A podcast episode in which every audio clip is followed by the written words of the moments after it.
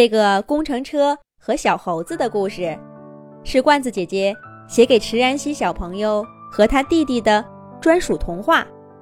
罐子姐姐祝两位小朋友健康成长，相亲相爱。工程车救援队集合！工程车救援队总部基地的操场上，又响起了卡车队长的声音。散落在工程车救援队总部各处的队员们，迅速集合。新的一天，工程车救援队的救援任务又开始了。童话市猴子之家发生火灾，一只小猴子被困住了，全体队员出发救援。警车警警在前面开路。工程车救援队队员们紧随其后，抢险无人机小飞升到半空中，先行前往，勘察现场情况。马路上所有车辆都避让开，工程车救援队很快就到达了猴子之家。猴子之家靠院墙的一处院落，大火正在熊熊燃烧。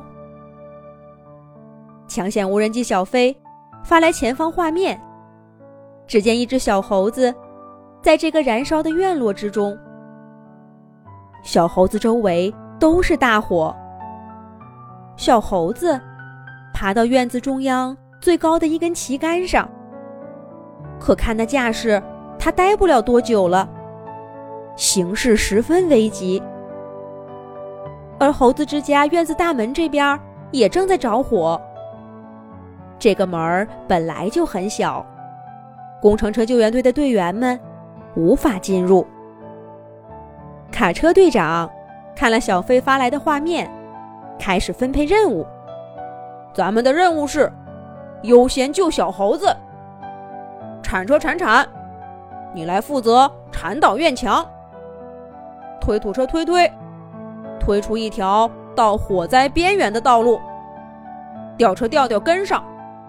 用你的大吊臂接小猴子下来，注意用力，可别把旗杆推倒了。消防车消消，链接最近的消防栓，开始灭火。救护车舅舅，也准备好应对突发状况，分头行动。看我铲车铲铲的，铲车铲铲的大铲斗对着院墙就是一铲子。这面院墙轰隆隆倒了一半儿，推土车推推，赶紧跟上！我推，我推，我推推推！他一边叫着，通往院子中大火圈的路，一会儿就被他推平了。但是火势太大了，推土车推推没有办法再继续前进了。吊车吊吊对抢险无人机小飞说。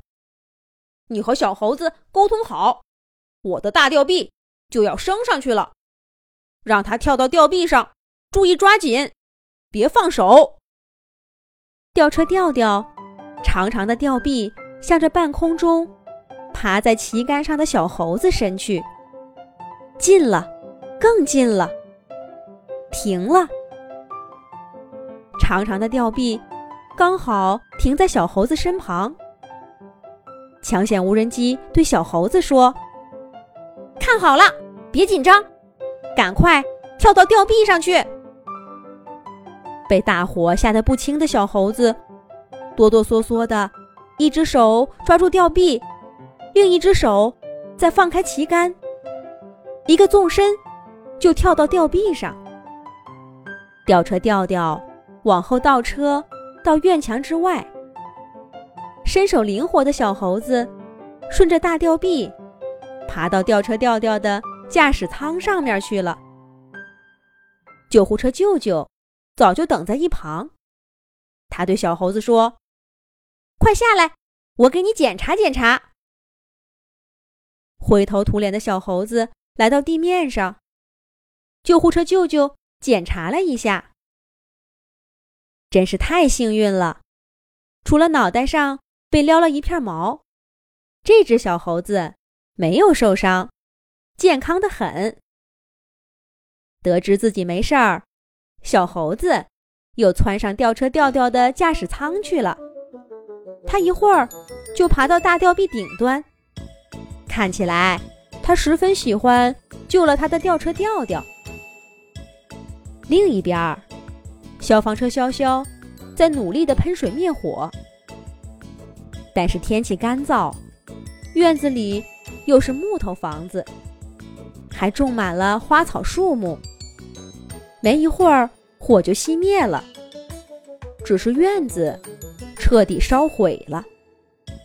还好小猴子没事儿，工程车救援队完成了这次的任务。可这只小猴子说什么也不肯从吊车吊吊身上下来，非要跟着工程车救援队回总部去。而小猴子的爸爸妈妈。也一直都没有出现。卡车队长卡卡让警车警警留下来，等待小猴子的爸爸妈妈。救援队其他队员带着小猴子，开着车回救援队总部基地了。接下来的半天时间里，人们可以看到，在工程车救援队总部基地的大树上，一只小猴子跳过来跳过去。他还总是爬到正在休息的不同的工程车救援队的车上玩耍。当然，小猴子最喜欢的还是救了他的吊车吊吊。不过，小猴子的爸爸妈妈终于还是来接小猴子回家了。小猴子恋恋不舍地跟吊车吊吊告了别。向着所有的工程车救援队队员们敬了个礼，那是在向工程车救援队致敬呢。意思是说，工程车救援队好样的。没错，工程车救援队好样的。